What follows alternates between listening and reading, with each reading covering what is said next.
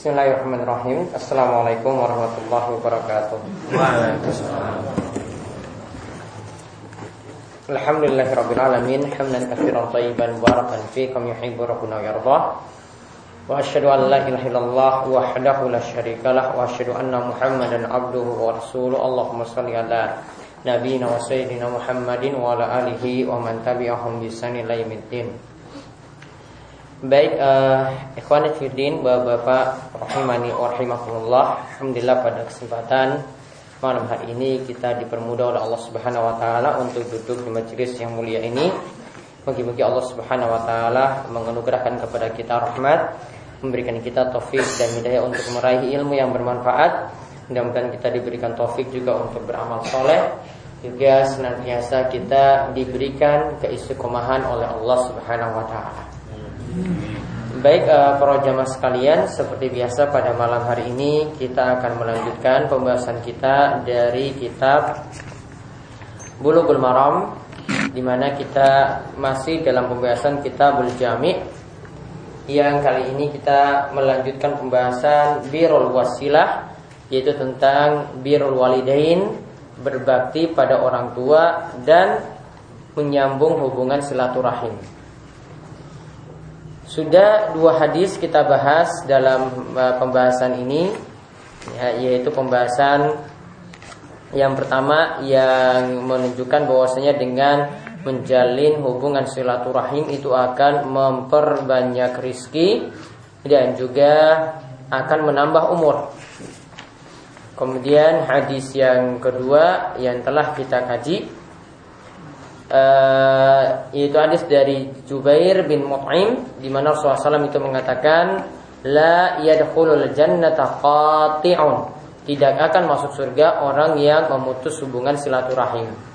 Sekarang kita lihat hadis yang ketiga dari sahabat Al-Mughirah bin Syu'bah. Ini menjelaskan tentang haramnya durhaka pada orang tua. Dan di sini sekaligus juga uh, ditunjukkan beberapa larangan yang lainnya. Kita lihat hadis dari Al-Mughirah bin Syu'bah hadis nomor 3 atau hadis nomor 1465 dari kitab Bulughul Maram. Dari Rasulullah sallallahu alaihi wasallam beliau bersabda, "Innallaha harrama 'alaikum uquqal ummahat." Sesungguhnya Allah mengharamkan bagi kalian untuk durhaka pada orang tua kalian. Wawa adal banat dan juga kalian itu dilarang untuk membunuh anak perempuan. Waman an wahat dan juga Allah itu melarang kalian itu sengaja mengurangi sesuatu dan untuk kalian sendiri kalian ingin lebih. Wa lakum kila wakal dan juga Allah itu melarang bagi kalian berkata yang tidak jelas kila wakal berkata yang tanpa ada sumber yang jelas. Wa kasratas soal ya dan berikutnya Allah juga melarang kalian untuk banyak-banyak bertanya. Apa yang dimaksudkan banyak bertanya nanti akan kita lihat. Kemudian yang terakhir dikatakan di sini wa idha'atul mal dan dilarang menghambur-hamburkan harta. Hadis ini mutafakun alaih diriwayatkan oleh Imam Bukhari dan Muslim. Nah sekarang kita lihat larangan yang disebutkan di sini satu persatu ada satu dua tiga empat lima enam enam larangan. Enam keharaman yang disebutkan dalam hadis ini yang pertama atau enam larangan yang disebutkan dalam hadis ini yang pertama haramnya durhaka ukukul ummahat durhaka pada orang tua. Yang dimaksudkan dengan durhaka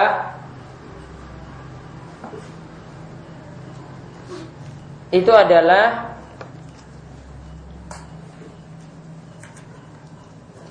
di sini disebutkan oleh para ulama ma yata'adza bihil walid min waladihi min qaulin au fi'lin ta'dhiyan laisa bil hainin urfan yaitu yang dimaksudkan sini adalah segala bentuk menyakiti orang tua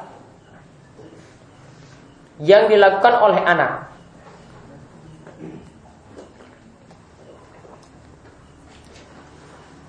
Segala bentuk menyakiti orang tua yang dilakukan oleh anak baik bentuknya itu berupa perkataan atau perbuatan.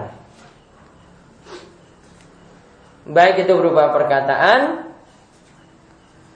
atau berupa perbuatan. Ya di sini standarnya dan ini juga disebutkan oleh Imam Nawawi. Ya standarnya pokoknya kalau orang tua itu merasa tersakiti dan ini dalam hal dalam perkara jika orang tua itu memerintah dalam suatu yang sifatnya itu mubah, bukan keharaman. Ya, dalam suatu hal yang diperintah orang tua ini adalah suatu hal yang mubah, yang dibolehkan. Bukan suatu yang diharamkan. Maka ketika anak itu sampai diperintah ke seperti itu, dia itu durhaka, menyakiti perasaan hati orang tua, baik dengan kata-katanya ataupun dengan perbuatannya, maka itu disebut durhaka, disebut ukukul walidain. Dan durhaka pada orang tua ini termasuk dosa besar. Ya, durhaka pada orang tua ini termasuk dosa besar. Sebagaimana Nabi SAW itu menyebutkan tentang dosa besar, yaitu beliau menyebutkan tentang tiga dosa besar, di antaranya beliau sebutkan al-isyraku billah wa uququl walidain. Yaitu berbuat syirik kepada Allah dan durhaka pada orang tua. Jadi masuk dalam jajaran dosa-dosa besar.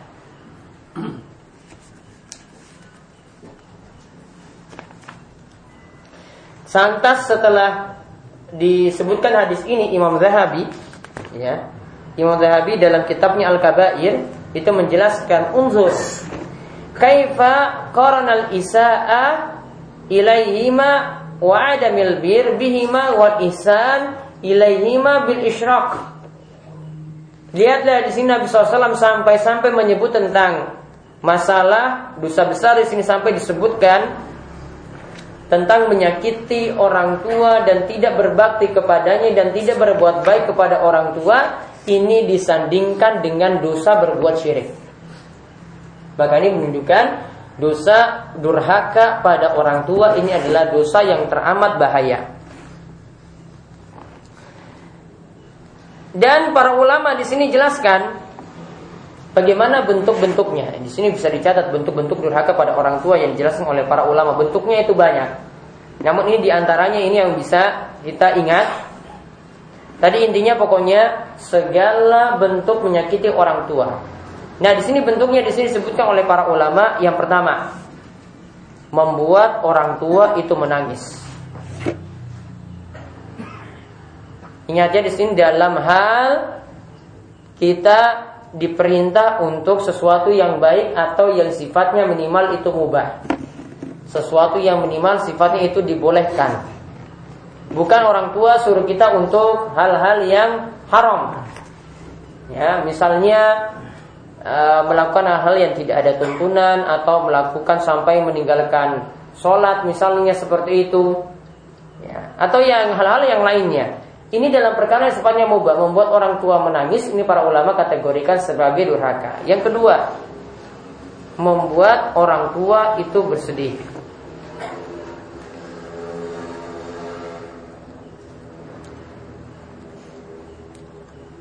Yang ketiga,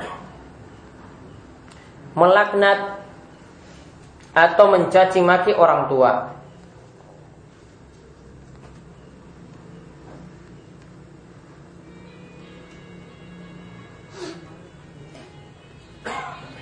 Kemudian yang keempat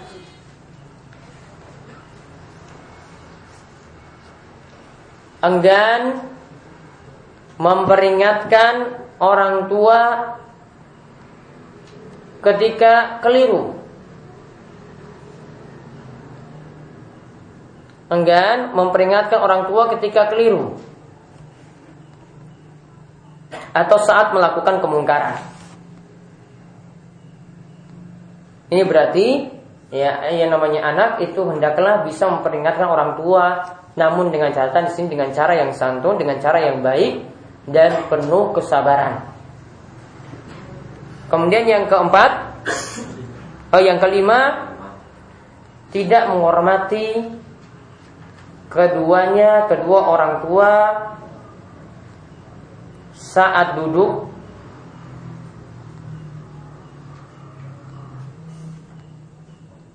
atau enggan mendengar kata-kata mereka.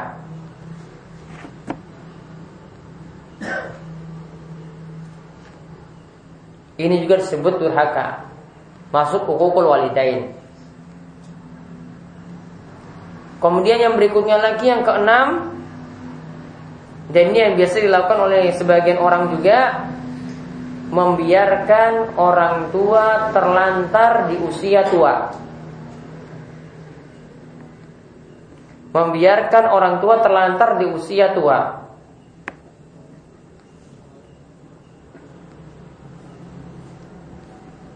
Padahal di usia tua itu mereka itu benar-benar butuh terhadap pengabdian anak dan pahalanya memang yang sangat-sangat dibutuhkan itu ketika mereka itu berada dalam usia senja seperti itu. Sebagian anak misalnya menitipkan orang tuanya ke panti jompo. Sebagian anak ya menelantarkan begitu saja sehingga orang tuanya tidak pernah mendapatkan nafkah dan seterusnya padahal sudah tidak mampu lagi bekerja. Kemudian termasuk durhaka lagi yang berikutnya adalah mendahulukan istri daripada orang tua. Ini terutama untuk anak laki-laki.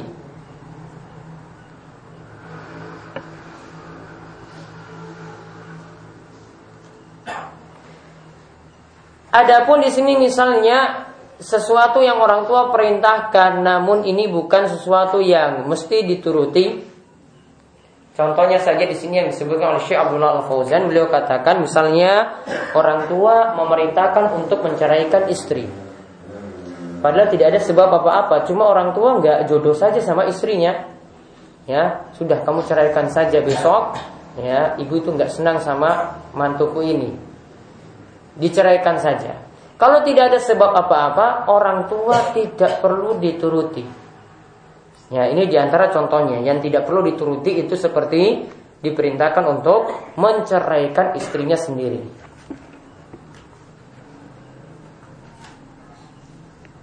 Dan ketika itu tidak dianggap durhaka. Kalau tidak dituruti ketika itu tidak dianggap durhaka. Karena masalahnya kalau ini sampai terjadi misalnya dituruti pun mudorotnya atau bahayanya atau efek sampingnya yang ditimbulkan lebih besar. Ya anak-anak jadi terlantar, kemudian kehidupan belum tentu juga jadi lebih baik dan seterusnya. Yang diperoleh itu cuma masalah-masalah dan terus masalah. Ya sehingga di sini yang bisa dilakukan adalah orang tua yaitu yang perlu dinasihati pelan-pelan. Ya tidak selamanya solusinya itu untuk menceraikan seperti itu.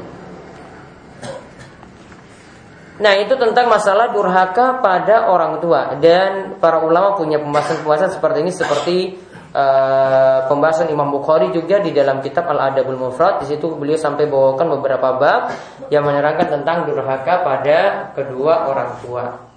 Ya beliau punya bab tersendiri tentang masalah ini. Nah kemudian sekarang yang kedua tentang di sini dikatakan wawa dan banat. Suatu keharuman lagi adalah membunuh anak perempuan.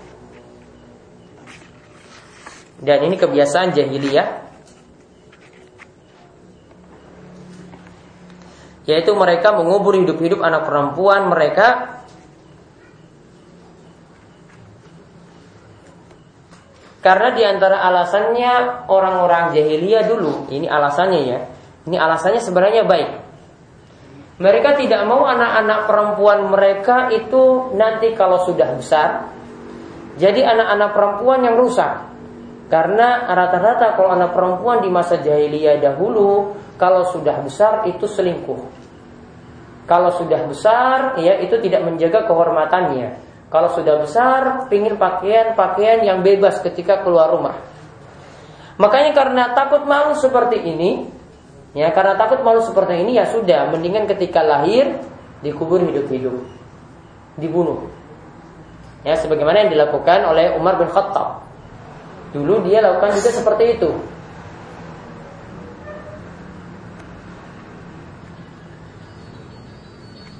Ya. Dan ini yang disebutkan salah satunya di sini adalah dalam surat At-Takwir tentang masalah ini. Intinya di sini uh, tentang masalah membunuh anak perempuan. Kok di sini dikatakan bunuh anak perempuannya? Tadi itu alasannya seperti itu. Kalau di masa Fir'aun yang dibunuh itu anak laki-laki. Kalau yang di masa jahiliyah, di masa orang-orang musyrik dahulu yang dibunuh itu anak perempuan. Ini juga dapat kita lihat ya sebagian uh, suku di negeri ini ya di sebagian tempat di negeri ini juga tidak suka akan lahirnya anak perempuan karena anak perempuan itu tidak bisa membawa nasab keturunan. Jadi keturunannya kan ya dari jalur bapak. Kalau yang dilahirkan untuk perempuan, apalagi seluruh anaknya itu perempuan, berarti seterusnya itu tidak ada ya yang membawa keturunan dari bapaknya. Ya, marganya ini tidak dibawa, terputus. Jadi sebagian tempat, sebagian orang di negeri kita ini juga tidak sukanya itu gara-gara itu. Sama seperti pemahaman jahiliyah dahulu. Intinya di sini larangannya bukan hanya untuk anak perempuan. Jadi kalau dikatakan di sini yang termasuk kehormatan adalah membunuh anak perempuan. Bukan. Namun yang dimaksudkan di sini juga tetap anak laki-laki juga termasuk. Dan faktor terbesar hal ini mereka lakukan ya atau sebagian orang itu sampai membunuh anaknya sendiri itu karena takut miskin. Ya, karena takut miskin. Sebagaimana di sini uh, disebutkan dalam surat Al-Isra ayat ke-31 Allah Subhanahu wa taala berfirman wala taqtulu auladakum khasyata imlakin nahnu narzuquhum wa iyyakum Janganlah kalian membunuh anak-anak kalian karena takut miskin. Sesungguhnya kamilah yang memberikan rizki kepada mereka dan juga memberi rizki kepada kalian. Dalam ayat yang lainnya surat Al-An'am ayat ke-151 Allah berfirman wala taqtulu auladakum min imlaq nahnu narzuqukum wa iyyahum.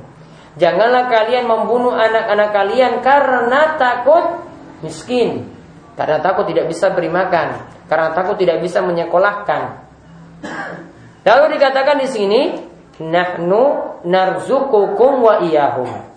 Ya, kami yang beri rezeki kepada kalian dan juga mereka. Kalau tadi dalam ayat sebelumnya dikatakan kami yang beri rezeki kepada kepada e, mereka dan juga kalian. Sekarang disebutkan yang sebaliknya. Intinya di sini kalau alasannya membunuh karena takut miskin terjerumus dalam dosa besar.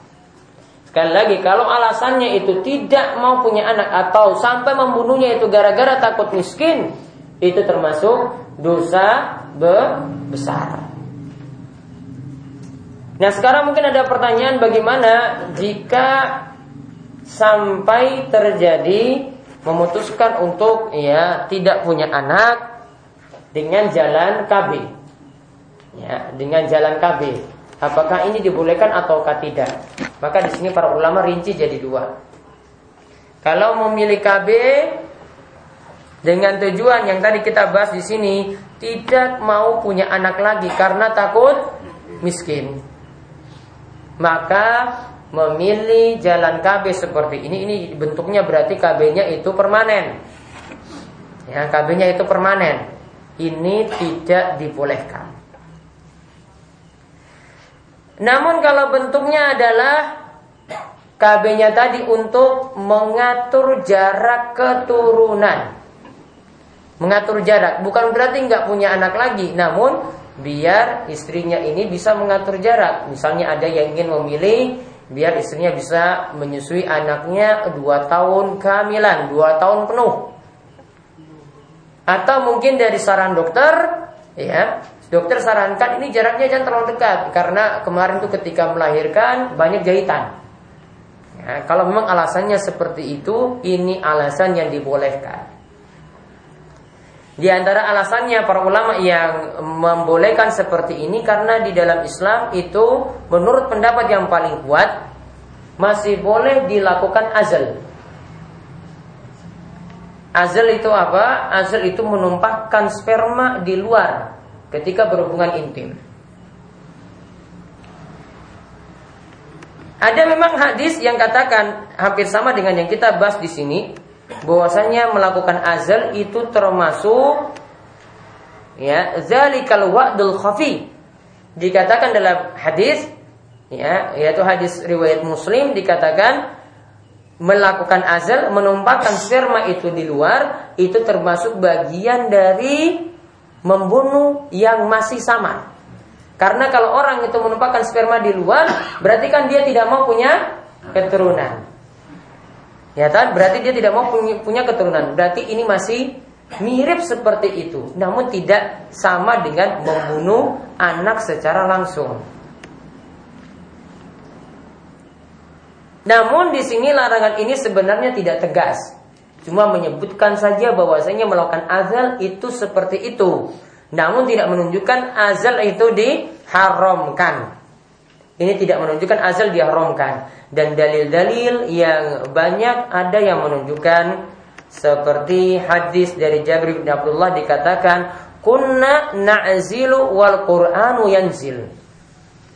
Yaitu kami para sahabat itu pernah melakukan azal ketika ayat Al-Quran itu turun. Artinya ketika Nabi SAW itu masih hidup, mereka itu melakukan azal. Seandainya ini salah, pasti Nabi SAW itu tegur. Tapi di sini dalam masalah azal di sini tidak ditegur, dibiarkan begitu saja.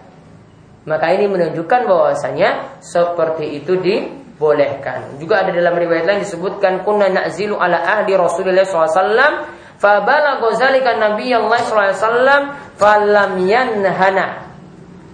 Kami dahulu itu pernah melakukan azal di masa Rasulullah SAW, yaitu masih turun wahyu. Dan sampai ke telinga beliau, hal itu sampai di tengah ke telinga beliau. Namun beliau SAW tidak melarang hal tersebut. Berarti apa? Hukum azal berarti di sini tidak masalah, masih dibolehkan karena kalau itu keliru kalau itu salah, kalau itu suatu kemungkaran, pasti baginda Nabi SAW langsung menegurnya. Hei kalian tidak boleh melakukan seperti ini. Namun tidak ada satupun riwayat yang menyebutkan Nabi Shallallahu Alaihi Wasallam melarang langsung azal.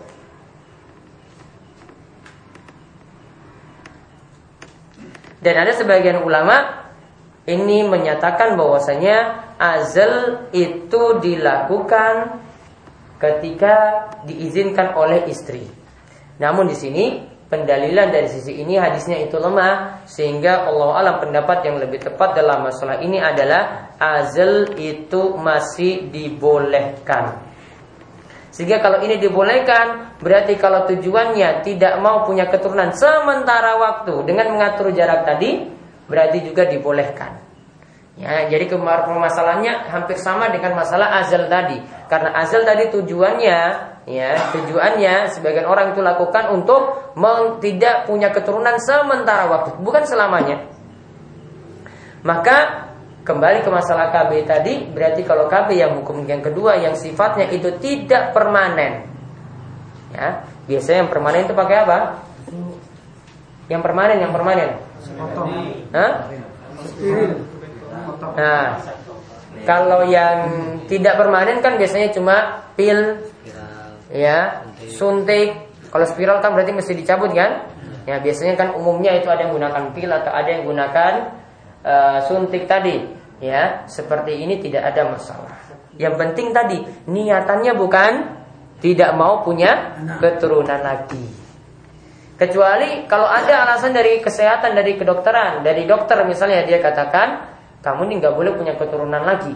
Maka dokter sarankan pakai pil KB terus, dokter sarankan pakai suntik terus.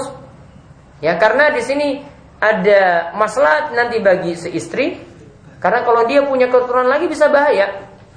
Ya. dan bisa membahayakan si istri, maka ketika itu memilih untuk KB baik yang permanen ataupun yang sifatnya sementara tadi tidak ada masalah. Namun dia tadi ya dengan saran dari kesehatan dari dokter. Jadi intinya di sini yang kedua yang dilarang membunuh anak perempuan yang tujuannya di sini adalah karena takut miskin atau karena takut malu seperti orang-orang jahiliyah. Maka itu tidak dibolehkan. Yang yang yang masalah ini kembali juga ke masalah-masalah yang lainnya seperti tadi. Tidak mau punya keturunan lagi, ambil jalan KB, ya. KB-nya itu permanen sehingga tidak punya lagi anak setelah itu. Kemudian yang ketiga waman an wahad. Yang dimaksudkan sini adalah yaitu dilarang atau Allah itu mengharamkan yaitu jika seseorang itu uh, ini sifatnya ini diceritakan seperti yang diceritakan dalam surat Al-Mutaffifin ya di mana Allah Subhanahu wa taala itu katakan wailul lil mutaffifin alladzina idza talu 'alan nasi yastaufun yaitu ketika dia itu minta orang lain untuk memenuhi timbangan dia dia minta tambah. Ya alladzina idza talu 'alan nasi yastaufun wa idza kaluhum aw wazanuhum yuksirun namun kalau dia yang nimbang sendiri dia apa? Kurang-kurangi. Jadi yang dimaksudkan man'an di sini apa? Dia kurang-kurangi timbangan kalau dia nimbang untuk orang lain. Namun kalau dia ya dia itu datang ke orang lain untuk minta timbangan, dia minta dilebihkan, tambah. Itu yang disebut hak, yaitu dia rakus, minta ditambahin timbangannya. Jadi dimaksudkan di sini adalah dilarang ya punya sifat rakus seperti itu kalau untuk dirinya sendiri dia itu rugikan orang lain. Untungnya untuk dia. Kalau orang lain itu mau timbangkan untuk dirinya, timbangkan beras misalnya dia minta tambah. Ya, ini yang disebut man anwahat atau gampangannya kita katakan orang ini berbuat curang. Ya, orang ini berbuat curang. Bentuknya dalam jual beli seperti itu. Atau dalam masalah timbangan seperti itu. Maka ini bisa kita globalkan segala macam bentuk kecurangan dalam jual beli tidak dibolehkan. Ya, segala macam kecurangan dalam jual beli itu tidak dibolehkan. Dalam timbangan misalnya sengaja yang satu kilo itu dilubangin, ini untuk timbangannya tadi, biar nanti dia kalau nimbang ya selalu kurang. Ya, selalu kurang sehingga si penjual dapat untung, pembeli rugi terus. Dalam hal yang lainnya lagi misalnya seperti yang ada di tengah-tengah Nabi SAW ketika itu beliau pernah datang ke penjual gandum.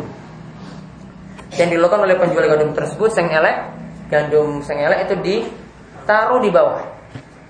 Yang bagus ditumpuk di atas. Jadi kalau orang datang ke situ lihat, wah gandumnya itu bagus-bagus.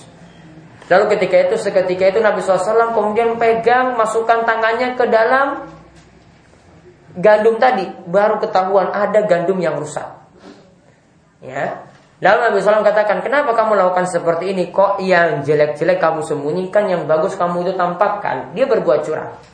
Maka ketika itu Nabi SAW itu mengatakan, Man goshana falaysa minna. Siapa yang berbuat curang, yang membohongi kami, maka dia tidak termasuk golongan kami.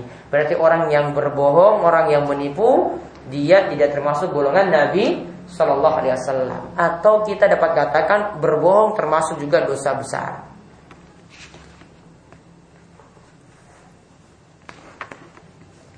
Namun ada berbohong yang dibolehkan. Pernah saya terangkan di sini? Hah? Ada berbohong yang dibolehkan. Yaitu, ya saya masih ingat ada dua. Yang pertama berbohong untuk ngatur strategi perang. Ya, ini ada masalah. Kemudian yang kedua, berbohong untuk kepada istri untuk membuat rumah tangga terus harmonis. Misalnya dia katakan pada istrinya, ya, wahai istriku, ya, tidak ada yang paling aku cintai di dunia ini kecuali engkau. Ya, ngapusnya aku orang ini. Ya. Tidak ada yang paling aku cintai di dunia ini kecuali engkau. Namun kalau istri dengar itu, aduh masya Allah betul ini langsung saya buatin teh ini ya senang sekali saya dengarnya. Padahal itu tadi cuma apa? Ya, ini cuma menyenangkan istrinya. Mungkin karena ada masalah atau apa, terus dia katakan seperti itu. Nah, ini intinya ada maslahat. Ya, namun asalnya tetap berbohong itu tidak boleh berdasarkan hadis-hadis yang tadi. Ya, berbohong itu tidak boleh berdasarkan hadis-hadis yang tadi. Namun karena ada masalah seperti itu, baru dibolehkan. Atau ada yang ingin mendamaikan juga. Ya tadi ini masih hubungan suami istri ada yang ingin mendamaikan antara suami istri yang cekcok, yang berselisih.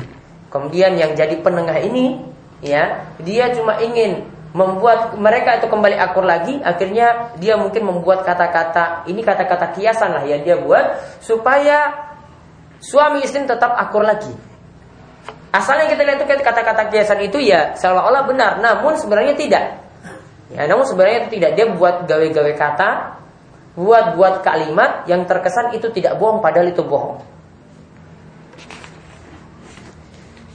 Nah, ini yang ketiga tentang ya uh, ini yang keempat ya, yang keempat tentang berbuat curang tadi. Itu yang tadi saya katakan dalam masalah timbangan Ketika dia meminta timbangan pada orang lain Dia minta tambah. Namun kalau dia untuk dia sendiri Untuk orang lain kalau menimbang pada dirinya Dia selalu menguranginya.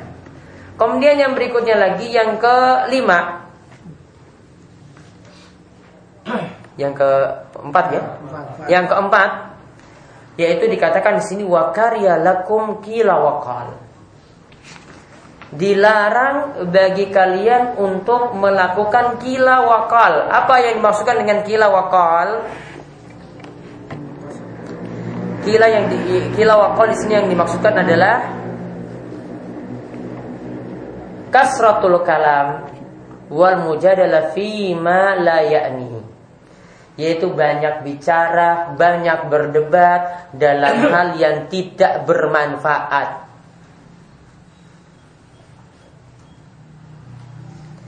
Atau juga ada ulama yang mengatakan naklul kalam biduni tasabbut fi yaitu dia mengambil suatu berita tanpa melakukan cross check terlebih dahulu.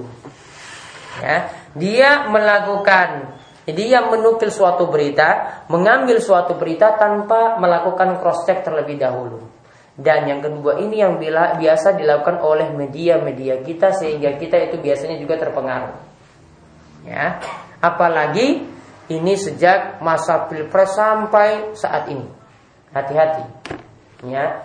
Tidak setiap berita pokoknya sikap kita ya sebagaimana yang Allah Subhanahu wa taala katakan ya, kita hendaklah Ya, idza ja'akum fasikum binaba'in fatabayyan. Jika datang orang fasik kepada kalian membawa suatu berita, maka lakukanlah cross check terlebih dahulu. Jangan terima bulat-bulat. Jangan terima mentah-mentah. Ya, ini berita apa pun kalau ini asalnya dari media saat ini jangan dipercaya 100%. Ya, apalagi berita politik, mendingan dengar berita bola. Iya, berita bola itu pasti benar. Iya kan? Nggak mungkin kalau ini kak ini lawan ini Argentina lawan apa kemarin yang final? Ya, Argentina lawan apa? Nggak tahu juga. Saya juga lupa. Argentina lawan apa? Nggak tahu. Misalnya pas final, ini menang 3-0, nggak mungkin salah. Pasti berani selalu beritanya selalu benar. Ya, makanya kalau saya mau lihat berita saya lebih senang buka kalau ini wah ini berita bola ini pasti selalu benar. Kalau politik jangan percaya. Ya, nanti dia katakan yang ini seperti ini, nanti besok beda lagi. Ya. Ya, nanti bicara A, nanti besok berubah lagi. Atau satu media itu terlalu membela sesuatu, ya membela kubu ini yang nanti media yang lain membela kubu yang lainnya lagi. Ya, makanya jangan terlalu percaya pada media. Setiap berita yang ada dari media, pokoknya sikapnya itu adalah berita dari orang fasik. Tidak boleh diterima bulat-bulat. Tidak boleh diterima mentah-mentah. Ya, artinya di sini apa? Lakukan cross check terlebih dahulu. Jangan tadi, ya. Di sini yang Nabi SAW katakan, jangan kita terjerumus dalam kila wakal. Maknanya tadi bisa ya banyak berbicara yang ora faida, yang tidak bermanfaat, bisa juga menukil berita yang tidak benar, yang ini belum bisa di cross check, tidak ada tidak melakukan cross check terlebih dahulu. Ya. Dan juga ada ulama yang mengatakan maksud dari kalimat ini adalah la yastakmilul kil wal qad illa fisyar, yaitu selalu berkata yang jelek. Jadi maknanya berarti bisa macam-macam di sini. Tadi banyak berbicara yang tidak manfaat. Yang kedua, mengambil berita tanpa melakukan cross check. Yang ketiga, maknanya juga di sini adalah ya, selalu berkata yang jelek-jelek.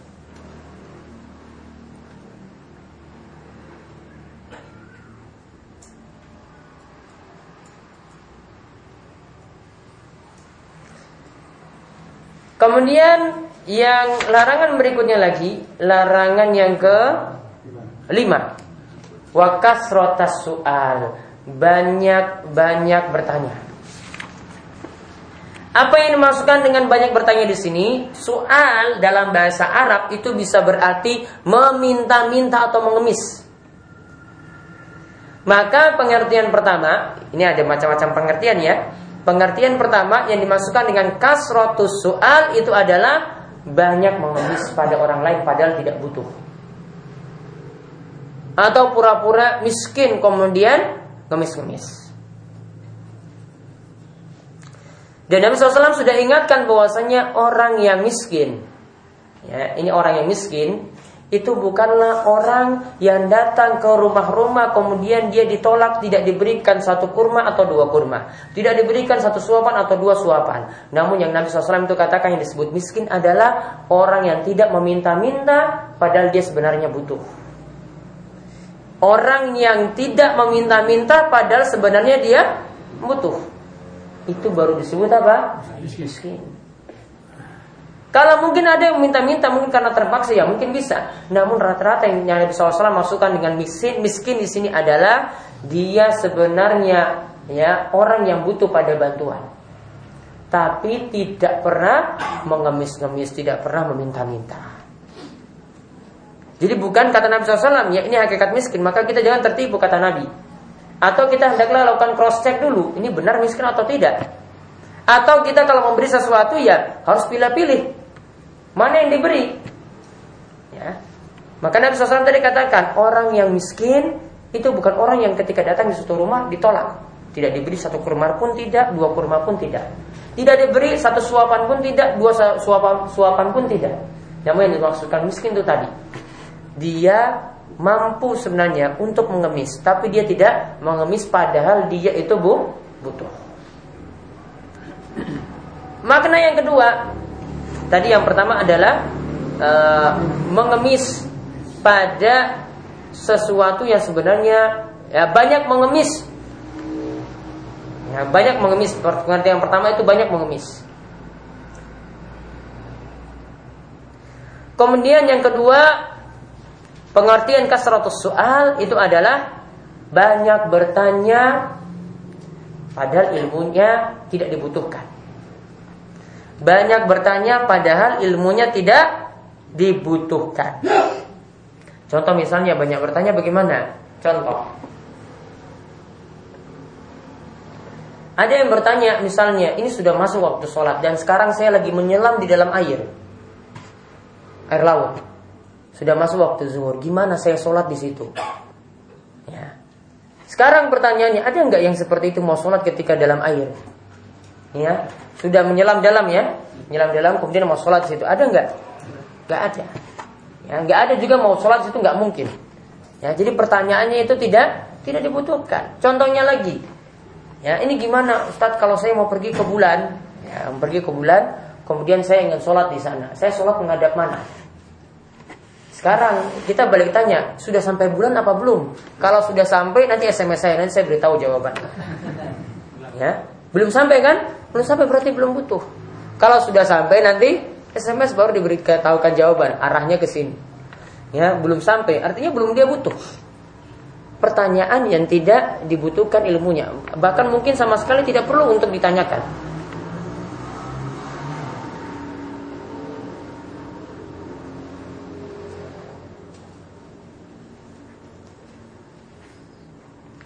Kemudian juga maknanya yang lainnya juga bisa maknanya adalah banyak bertanya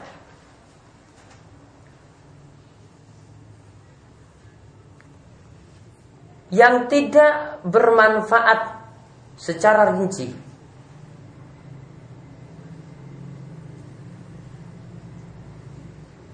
Banyak bertanya ya dalam suatu hal yang tidak bermanfaat dan itu dia minta rinci lagi. Intinya di sini semua hal yang disebutkan tadi tiga hal tadi ini termasuk dalam hadis tadi kasrotus soal. Ini dalam masalah usul fikih disebutkan bahwa ini ini adalah kalimat mudof mudof ilai yaitu kalimat penyandaran uh, ada situ kalimat nakiro disandarkan pada isi makrifat dan kesimpulannya ini mencakup segala masalah yang tidak ada manfaatnya kemudian ditanyakan. Ya, ini tidak dibolehkan. Kemudian yang terakhir di sini sebutkan atul mal. Membuang-buang harta.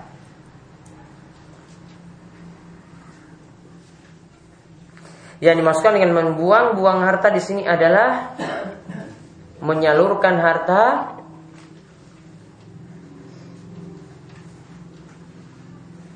padahal pada perkara yang tidak diizinkan dalam agama.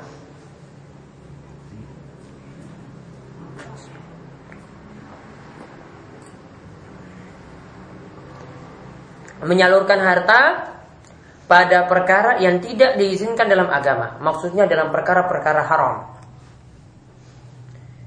Jadi pengertiannya di sini menghamburkan harta itu bukan hanya ya hartanya dihambur-hamburkan begitu saja bukan. Ada yang pakai harta, gaji dia dia habiskan untuk miras. Dia habiskan untuk ya selingkuh untuk main perempuan.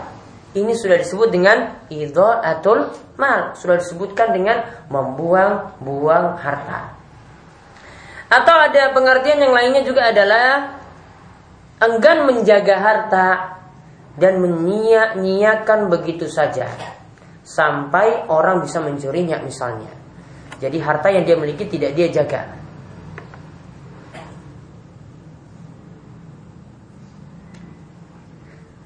Atau pengertian yang ketiga lagi ini menyalurkan harta pada orang yang tidak bisa membelanjakan harta. Seperti ada anak kecil. Ya, asalnya dalam masalah jual beli anak kecil itu tidak bisa bertindak untuk membeli sesuatu, tidak bisa. Kecuali dengan izin orang tuanya. Atau para ulama katakan yang minimal dia bisa membedakan yang baik dan buruk. Ini tahu ini seribu rupiah, ini tahu sepuluh ribu. Kemudian dia bisa membeli yang baik-baik. Atau juga kepada orang yang sufaha, orang idiot. Tidak bisa membelanjakan harta. Kalau harta diserahkan kepada dia berarti menghambur-hamburkan harta. Dan para ulama ini ada kaitannya dengan istilah tabzir. Tabzir artinya apa? Boros. Boros. Boros juga para ulama itu biasa sebutkan yang dimasukkan dengan tabzir atau boros itu adalah menyalurkan harta pada tempat-tempat yang diharamkan. Itu disebut boros. Dan para ulama, ya, para tabiin itu sering kali menyebutkan yang namanya boros seperti itu dan tidak disebut boros jika seseorang itu menghabiskan hartanya untuk jalan-jalan kebaikan. Itu tidak disebut boros. Selama di sini tetap dia memperhatikan hal yang wajib seperti menafkahi istrinya, memperhatikan zakat dan seterusnya. Kalau dia tadi salurkan untuk hal yang lainnya, walaupun banyak, namun ini hal kebaikan, itu sama sekali tidak disebut boros. Ya, itu sama sekali tidak disebut boros. Misalnya ada yang beli buku, ada yang menghabiskan uangnya untuk ya mengumpulkan mengoleksi buku atau kitab misalnya. Ya ini tidak disebut boros. Atau dia pergi menghabiskan uangnya untuk belajar di negeri yang jauh misalnya. Ini juga tidak disebut boros. Atau menyekolahkan anaknya ke pendidikan yang lebih tinggi misalnya. Ini tidak disebut boros kalau itu semua dalam hal yang bermanfaat.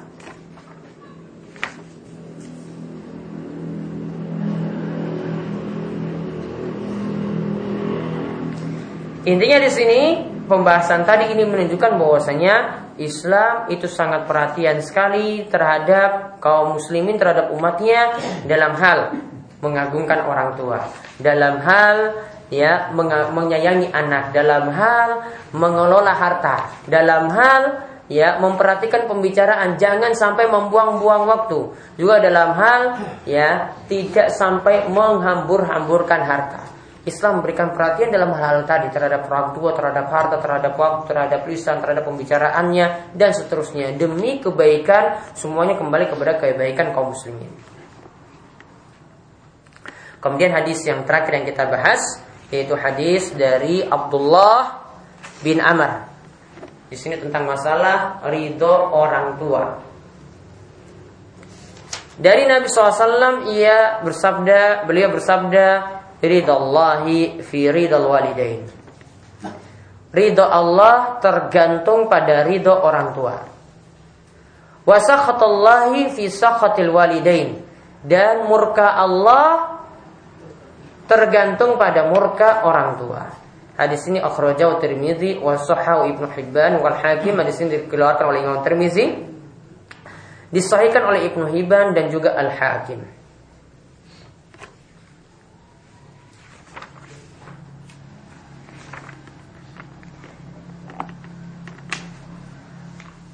Nah ini hadis dari Abdullah bin Amr Sebagian ulama katakan bahwasanya hadisnya ini mauquf Yaitu hanya sampai pada sahabat saja namun intinya di sini makna hadis ini benar, yang ini perlu kita bahas.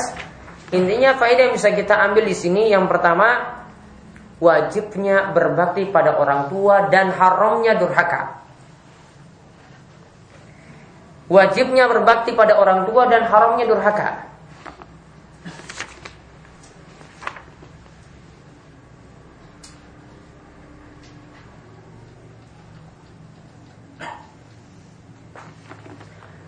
Kemudian di sini juga menunjukkan yang kedua kita diperintahkan menyenangkan orang tua. Karena kalau orang tua sudah senang, orang tua sudah ridho, maka Allah pun ridho. Namun dengan catatan di sini cuma dalam hal-hal yang diperintahkan atau minimal mubah minimal dibolehkan bukan pada perkara yang haram menyenangkan orang tua bukan pada perkara yang diharamkan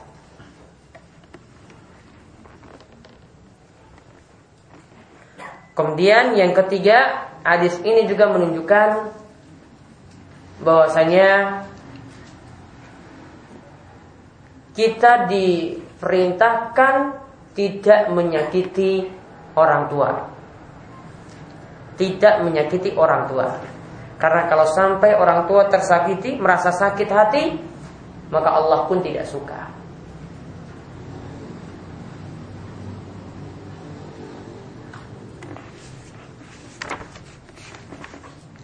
Dan berdasarkan di sini pula bahwasanya antara orang tua kita, bapak dan ibu, lebih utama untuk berbakti kepada ibu baru kepada bapak. Ini faedah yang lainnya dari hadis yang lainnya. Itu dikuatkan dengan hadis yang lainnya. Berbakti kepada ibu lebih dahulukan daripada bapak atau lebih utama daripada bapak. Karena ketika Nabi SAW itu ditanya manakah yang pantas aku lebih berbuat baik kepadanya? Kemudian Nabi SAW itu mengatakan umuka. Ditanya lagi dijawab lagi umuka. Ditanya lagi dijawab umuka. Dijawab tiga-tiganya itu ibumu Ke mana apa ibumu? Ya, di sini para ulama katakan bahwasanya ibu lebih dahulukan itu karena ibu itu adalah wanita dan wanita itu sifatnya lemah.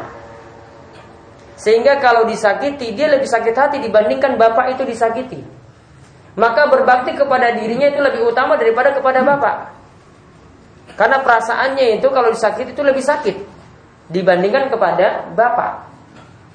Kemudian alasan yang lainnya derita kesusahan yang, di, yang diperoleh oleh ibu itu lebih besar daripada bapak sendiri. Sebagaimana ada riwayat Ibnu Umar itu pernah melihat ada seorang yang menggendong ibunya keliling Ka'bah tujuh kali. Melakukan tawaf keliling Ka'bah tujuh kali. Kemudian setelah rampung dia katakan kepada Ibnu Umar, Wahai Ibnu Umar, apakah seperti ini aku sudah disebut berbakti kepada ibuku? Maka Ibnu Umar menjawab, satu hela nafasnya saja ketika melahirkan itu nggak bisa engkau balas. Satu tarikan nafasnya ketika dia itu melahirkanmu saja itu tidak bisa engkau balas. Ya maka ini menunjukkan bahwasanya berbakti kepada ibu itu lebih utama dan kesusahan yang dia peroleh itu lebih besar. Kemudian baru yang keempat baru Nabi SAW sebutkan Abu K ya yaitu bapakmu. Setelah menyebutkan ibu sebanyak tiga kali di sini. Dan ini terbukti bahwasanya orang-orang yang sukses, orang-orang yang berhasil itu jika dia itu berbuat baik kepada orang tuanya. Mana pun itu. Ada sebuah kisah yaitu Uwais Al-Qarni. Uwais Al-Qarni itu sampai disebutkan dalam kisah bahwasanya dia adalah orang yang paling mustajab doanya. Apa alasannya? Dalam kisah di situ disebutkan dialah orang yang paling berbakti pada kedua orang tuanya. Ya, dikarenakan dia paling berbakti pada kedua orang tuanya. Itu yang membuat doanya sampai mustajab. Kalau doanya mustajab berarti urusan-urusannya semuanya mudah. Ya. Maka seorang itu bisa jadi sukses, seseorang itu bisa jadi berhasil itu karena berkat doa orang tua. Salah satu faktor yang besar itu karena berkat doa orang tua. Maka janganlah sia-siakan jika orang tua itu masih hidup, masih ada di sisi kita untuk kita terus berbuat baik meskipun cuma sekedar untuk menelpon saja jika orang tua itu jauh. Jika tidak ada samping kita, mungkin cuma sekedar menelpon saja itu sudah dianggap berbakti pada orang tua. Meskipun cuma telepon. Kemarin kita sudah jelaskan tentang masalah silaturahim. Silaturahim tadi kan kemarin kita sudah sebutkan cuma sekedar bertanya kabar lewat telepon saja atau SMS saja. Itu sudah disebut melakukan silaturahim. Maka untuk orang tua lebih lagi daripada itu, lebih dekat lagi hubungan kita. Maka cuma sekedar telepon, kalau misalnya tidak bisa ketemu, maka itu sudah dikatakan kita telah menjalin hubungan yang baik kepada orang tua dan itu sudah disebut berbakti. Namun kalau ada kesempatan atau orang tua itu bisa berada di samping kita, maka itu lebih utama lagi karena ya orang tua lah jalan kita menuju surga nantinya. Dan nanti ada pembahasan-pembahasan yang lainnya seputar itu insya Allah akan kita bahas pada pertemuan berikutnya. Bismillah.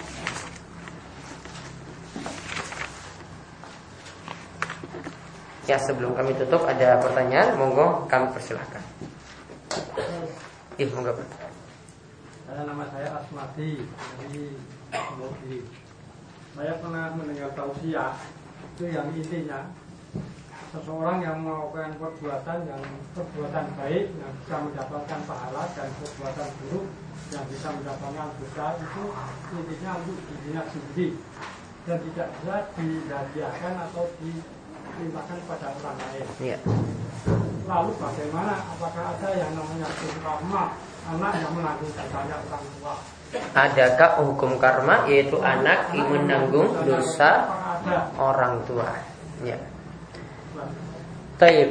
Kalau pernyataan pertama itu benar, yaitu ya yang namanya kebaikan yaitu untuk orang itu sendiri, yang namanya kejelekan itu untuk orang itu sendiri. Karena Allah katakan dalam surat An-Najm, wa alaysa lil insani illa masa. Manusia cuma akan mendapatkan apa yang dia usahakan. Artinya hasil usaha dia itulah nanti akan dia peroleh balasannya di akhirat. Kejelekan yang dilakukan juga dia akan memperolehnya di akhirat. Adapun hukum karma yang benar yang ada jika orang tua itu berbuat dosa, anak niru. Bapaknya biasanya main judi, anaknya juga hobi main judi gara-gara bapaknya yang ngajarin. Maka anaknya memang ya dia dapat dosa, orang tuanya nanti dapat warisan dosa lagi dari anaknya tadi. Namun kalau dibilang tadi sebaliknya, kalau ini kan anak yang ya akibat dari anak ini ngikut amalan orang tua, orang tua dapat dosa. Namun kalau sebaliknya sekarang, ya, apakah ada warisan dosa kepada anak? Jawabannya tidak ada. Yang ada tadi, kalau orang tua beri contoh jelek, anak niru, maka orang tua dapat dosa. Namun kalau dibilang orang tua wariskan dosa pada anak tidak. Ya, banyak di antara para sahabat yang orang tuanya itu musyrik dulu.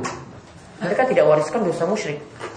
Ya, mereka dalam keadaan Islam tidak wariskan dosa musyrik. Ini dosa yang besar loh tapi tidak wariskan dosa tersebut. Maka kalau dimaksudkan hukum karma seperti itu tidak ada. Ada lagi yang lainnya?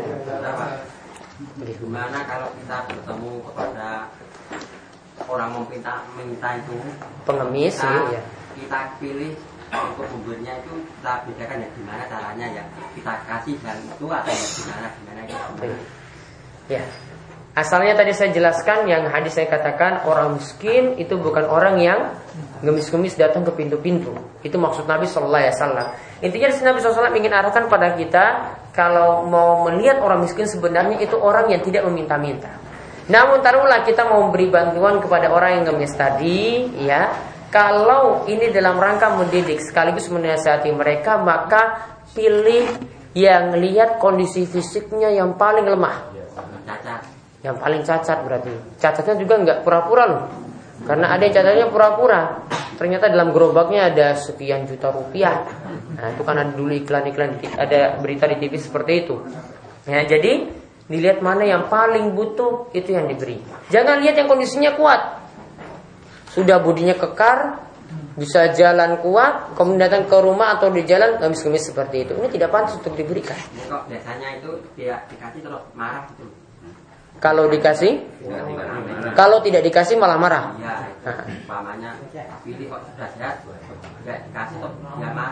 Iya. Ya pokoknya jangan mendidik dia untuk terus diberikan. Artinya baiknya memang tidak diberi. Dia marah ya sudah ditinggalkan saja. Kecuali kalau dia mungkin maksa, ya. Sebagian tempat misalnya dia lap-lap motor misalnya nggak dikasih dia nodong gitu. Ya sudah kasih saja ini untuk kamu. Biar dia pergi. Ya karena dia maksa demi terselamatkan nyawa kita dan seterusnya diberikan saja. Namun kalau tidak ada masalah apa ya sudah tinggalkan saja. Ya, intinya selektiflah dalam memberikan bantuan pada pengemis. Ada lagi? Ya.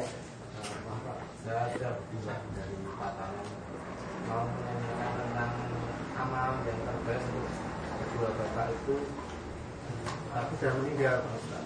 itu yang terbaik Amalannya seperti apa? Baik. Allah katakan tadi, saya melanjutkan tadi ayat yang di, saya sebutkan pertama, wa alaisalil insani illa masa'ah. Manusia cuma mendapatkan apa yang dia usahakan. Dalam hadis Nabi SAW katakan wa waladuhu min kasbihi. Anak itu merupakan hasil usaha orang tua. Berarti amalan dari anak ini sangat-sangat bermanfaat pada orang tua meskipun anaknya ini tidak punya niatan untuk kirim pahala pada orang tua. Jadi dia cuma sekedar sholat, orang tua dapat pahala karena anak itu aset dari orang tua. Ketika ini sudah berbuah, orang tua dapat raih pahalanya juga. Anak misalnya berhaji tanpa dia niatkan ini pahala untuk orang tuanya, orang tuanya pun dapat bagian. Anak puasa maka orang tuanya pun dapat bagian. Anak misalnya pun dia itu belajar ilmu agama ya, ini juga adalah aset dari orang tua. Orang tua pun akan mendapatkan bagian pahala. Begitu juga dia baca Al-Quran atau melakukan amalan-amalan yang lainnya. Namun kalau dia khususkan juga dibolehkan. Namun cukup untuk amalan-amalan tertentu saja seperti sodakoh, jariah, ya atau sodako yang diniatkan atas nama orang tua boleh ya misalnya dia lakukan wakaf ya wakaf misalnya dia punya tanah tanah ini diwakafkan ini niatannya untuk bapak saya pahalanya nanti akan ngalir terus ke bapak. Ya pahala itu akan ngalir terus ke bapak. Atau wakafnya dengan Al-Quran.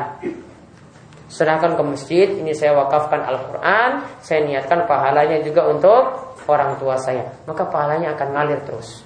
Atau mungkin ada karpet dia beli kemudian dia wakafkan ke masjid. Ya itu pahalanya akan ngalir terus untuk orang tua yang dia tujukan. Bisa dilakukan seperti itu sodako. Bisa lakukan juga ya selain sodako misalnya ya, menghajikan. Kalau ini membadalkan.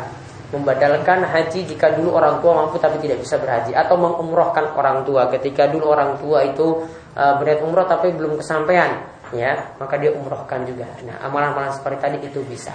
Intinya tadi yang pertama anak lakukan amalan kebaikan apa pun tanpa dia niatkan khusus ya itu akan sampai kepada orang tua. Kalau dia mau niatkan khusus bisa tadi pakai amalan-amalan tertentu. Misalnya sodako misalnya haji misalnya umroh itu pun bisa ada lagi yang lain? Banyak. bagaimana berarti pada orang tua tua sama mertua itu sama atau tidak? Orang tua dengan mer mertua. Kalau laki-laki berarti dia punya bakti besar kepada orang tuanya sendiri. Dengan mertua itu tidak disebut berbakti, namun berbuat baik. Tetap kita berbuat baik sama mertua, namun derajat yang lebih tinggi atau pahalanya yang lebih besar terhadap orang tua sendiri. Jadi bisa ditimbang-timbang misalnya satu waktu harus ini mana ini yang harus saya dahulukan mertua atau bapak ibu sendiri maka didahulukan bapak ibu sendiri daripada mertua. Namun bentuknya bukan disebut birul walidain bukan. Bukan disebut berbakti pada orang tua, kepada mertua berbuat baik. Tapi itu juga dituntut seperti itu sebagaimana ya dituntut untuk berbuat baik terhadap sesama. Ada lagi? Kalau istri, kalau istri itu harus berbaik orang tuanya dulu atau orang Istri terhadap suami.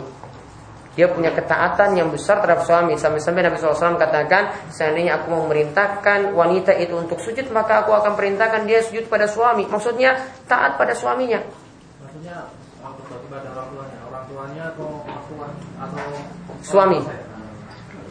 Bakti besarnya pada suami Karena ketika akad nikah Perwalian itu sudah diserahkan pada suami jadi baktinya besarnya itu pada suaminya daripada orang tuanya sendiri. Namun dengan orang tuanya juga tetap dia perhatikan. Namun porsinya lebih besar terhadap suaminya. Iya. Ada lagi? Monggo. Nggih, jenengan. Maaf ini bukan masalah dulu lagi. Yang ingin saya tanyakan ini di hadis nomor 300 itu kok Rasulullah pada waktu sholat itu mengucapkan salam eh, ke kanan Assalamualaikum warahmatullahi wabarakatuh ke kiri juga Assalamualaikum warahmatullahi wabarakatuh Di, Dan itu di sebagian di sebagian naskah ya, Assalamualaikum warahmatullahi wabarakatuh di sebagian naskah di naskah Bulughul Maram itu ada beda-beda ini cetakan.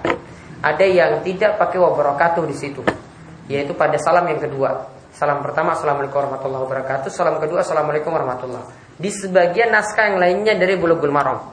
Ya. Jadi naskah Bulughul Maram itu ada beda-beda. Yang lebih tepat pokoknya eh, ini dari peninjauan riwayat-riwayat, riwayat yang lebih sahih itu yang cuma mengucapkan Assalamualaikum warahmatullah ke kanan maupun ke kiri. Itu riwayat yang lebih sahih. Ya.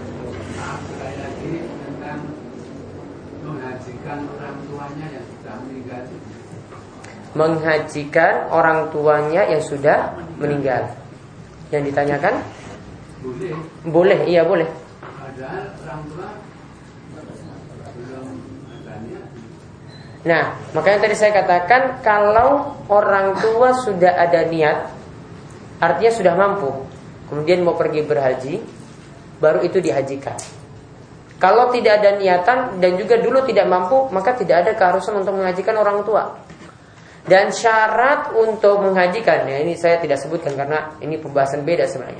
Syarat untuk menghajikan atau membadalkan adalah yang pertama, orang yang menghajikan sudah pernah berhaji. Berarti anak kalau belum berhaji, dia harus berhaji dulu untuk dirinya dulu. Tunggu 20 tahun lagi baru dia hajikan orang tuanya berarti kalau di sini kan ya 20 tahun dulu. Dia dahulukan dirinya dulu, tidak bisa langsung double. Saya mau haji sekaligus dengan orang tua saya, saya hajikan juga tidak bisa. Satu kali haji, satu kali niat. Sama juga dengan umroh. Satu kali umroh untuk satu kali niat. Kemudian yang kedua, ya, di samping tadi orang tu, eh, orang tua tadi eh, yang mau menghajikan atau mengumrohkan tadi sudah pernah berhaji atau berumroh. Kemudian yang kedua syaratnya lagi adalah satu orang cuma bisa mengajikan untuk dirinya sendiri. Tidak bisa satu orang langsung umrohkan atau hajikan beberapa orang. Karena sebagian orang ini kelakuan orang Indonesia di Saudi ya TKI TKI itu mereka biasanya menerima badal haji. Badal hajinya itu bisa 10 20 orang. Ya, bisa banyak loh. 10. Coba kalau satu orang mungkin 500 real. Kalau 10 berapa? 5000. 5000 ping 3000 rupiah. Berarti berapa? 15 juta. Coba lihat. 15 juta dia dapat satu kali musim haji. Itu cuma 5 hari kerja. 15 juta dia itu dapat. Ini tidak bisa. Satu haji, satu umrah cuma untuk satu orang. Kemudian tadi syarat yang ketiga tadi yaitu haji sama umrohnya itu bagi orang yang dulunya itu mampu tapi tidak kesampaian Atau bahkan para ulama katakan kalau ada yang masih hidup, tapi sudah nggak bisa jalan, tapi dia sudah punya kewajiban haji. Ini berangkat nggak bisa, cuma bisa di tempat tidur, tidak mungkin naik pesawat. Maka ketika itu anaknya yang sudah berhaji bisa menghajikan orang tuanya tersebut. Syarat-syarat tadi itulah yang harus dipenuhi. Ada lagi? Ya. Waalaikumsalam mengirim doa kepada Bapak Ibu yang sudah meninggal. Kalau kita minta pertolongan pada orang lain untuk membacakan tahlil dan lain-lain itu nyampe tidak kan? Kalau ya kita merujuk pada dalil-dalil, intinya tadi dalil umum yang perlu diperhatikan Allah katakan manusia cuma mendapatkan manfaat dari usahanya sendiri. Wa alaysa lil insani illa masa'a. Kemudian dia bisa dapat manfaat dari orang lain masih bisa. Seperti tadi saya sebutkan ada sodako jariah, ada juga menghajikan, ada juga mengumrohkan, ada juga membayarkan utang puasa, ada juga membayarkan utang nazar, ada juga ilmu yang bermanfaat, ya, ada juga doa, ya doa dari anak yang soleh atau doa dari kaum muslimin secara umum bermanfaat pada orang yang telah meninggal dunia. Sedangkan yang tidak ada dalilnya, ya. Jadi kalau kita buat amalan-amalan tertentu yang ini tidak ada dalilnya, tidak masuk dalam hal ini. Inilah yang jadi mazhab Imam Syafi'i. Jadi Imam Syafi'i itu tidak memutlakan untuk semua amalan. Ya, Ibnu Katsir itu dalam uh, tafsirnya itu menyebutkan Imam Syafi'i dan para pengikutnya itu tidak menyatakan bacaan Al-Quran itu sampai pada mayit ya atau tadi dengan kumpul-kumpul seperti itu dari orang lain itu tidak dikatakan nyampe pada mayit. Cuma amalan-amalan tertentu saja. Kata beliau ini tidak bisa memakai dalil-dalil logika tidak bisa memakai dalil-dalil pengkiasan atau penganalogian tidak bisa. Harus ada dalil tegas mana Al-Quran yang sebutkan mana hadis yang sebutkan baru nyampe. Ya jadi pendapat yang lebih tepat di sini adalah mazhab syafi'i. Mazhab syafi'i itu cuma membatasi pada amalan-amalan tertentu. Dan kesimpulan dalam mazhab Syafi'i, bacaan Al-Qur'an itu tidak sampai pada mayit yang sudah meninggal dunia kecuali dari anaknya tadi. Anak tadi baca Al-Qur'an bermanfaat pada orang tua. Yang lainnya tidak dikatakan.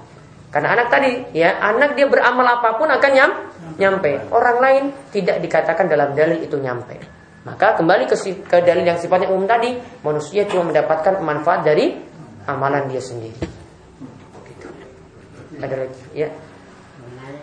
Wakaf itu tadi ya. Wakaf, ya. Kan tanahnya diberikan putranya.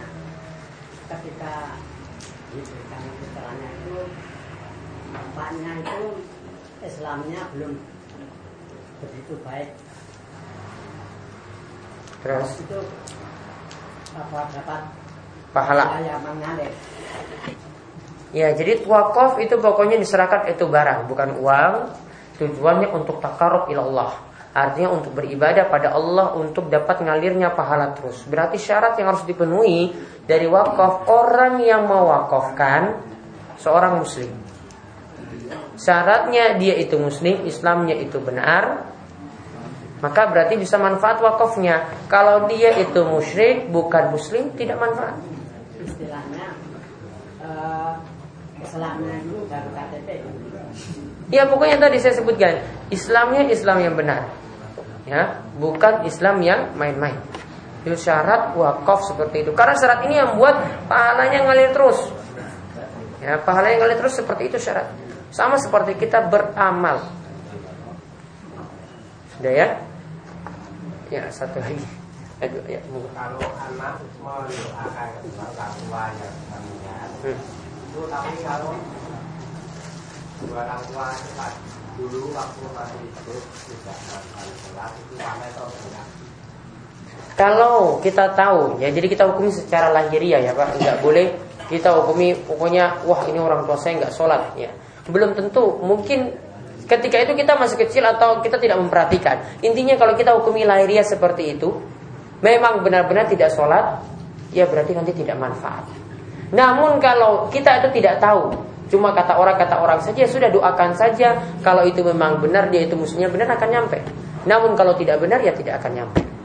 Itu. Jadi syaratnya ya kirim pahala tadi syaratnya ditujukan kepada sesama muslim, tidak kepada orang kafir. Kalau orang kafir tidak boleh lagi didoakan setelah dia itu meninggal dunia. Hanya boleh didoakan setelah ketika dia hidup supaya dapat hidayah.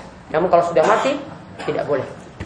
Sebagaimana Nabi SAW itu dilarang mendoakan pamannya sendiri Abu Talib ketika Abu Talib sudah meninggal dunia. Ada lagi? Yang terakhir. Ya. Ketika anak melakukan suatu kebaikan secara otomatis walaupun tidak diniatkan itu kan orang tua dapat Tapi kalau yang khususkan itu atau cuma pahalanya untuk yang khususkan itu atau yang melakukannya juga itu. Orang tua yang dapat. Kita dihitung pahala berbuat baik.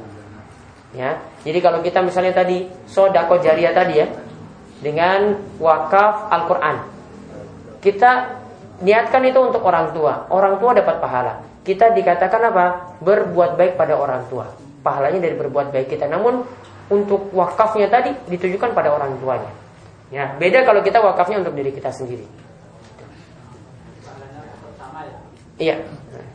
Nah itu saja yang bisa kami sampaikan untuk kesempatan kali ini. Mudah-mudahan bermanfaat. Mudah-mudahan Allah Subhanahu Wa Taala anugerahkan ilmu yang bermanfaat dan memudahkan kita untuk beramal soleh. Kami ingatkan untuk minggu depan hari Ahad kali hari Senin di konten puasa uh, kita disunahkan puasa Ashura. Puasa Ashura itu hari Senin jatuhnya. Puasa Ashura itu hari Senin. Namun Nabi SAW itu punya keinginan untuk puasa dua hari karena ketika itu para sahabat tanya pada Nabi, ya, wahai Nabi ini orang-orang Yahudi juga puasa Ashura. Terus apa bedanya kita dengan mereka? Maka Rasulullah SAW ingin nambah lagi pada tanggal 9 Namun pas tahun depan meninggal dunia Jadi Nabi SAW punya keinginan Puasa juga tanggal 9 Artinya para ulama katakan Puasanya yang bagus itu dua Hari 9 dan 10 Kalau mau satu hari berarti tanggal 10 nya saja hari Senin. Jadi kami ingatkan bisa puasa besok tanggal 9 dan 10 Muharram ya yaitu jatuh pada hari Ahad dan Senin besok. Namun Seninnya tetap ada kajian ya seperti biasa kan bukannya sudah maghrib kan nggak buka terus kan sampai isya ya nanti setelah isya ada. Yang berpendapat kalau tidak 9 10 10 11. Dalil yang tegas 9 10. 10 11 ada dalilnya namun kaitan dengan 10-11 itu hadisnya doif. Yang lebih kuat 10 saja. Mau tambah 2 hari 9-10. Ada yang katakan 3. Ya, karena tadi tambah 10-11. Berarti sambungkan saja 9-10-11. Namun tambahkan yang 11 ini. Untuk 11 ini dalilnya doif. Namun kalau niatannya 9-10-11 ini sekaligus puasa 3 hari setiap bulan. Itu dibolehkan ya. Jadi mau tambah sampai Selasa juga dibolehkan niatannya berarti puasa tiga hari setiap bulan. Ya demikian mudah-mudahan manfaat. Kita tutup dengan doa kafaratul majelis. Subhanakallahumma bihamdika asyhadu an la ilaha illa anta astaghfiruka wa atubu ilaik. Assalamualaikum warahmatullahi wabarakatuh.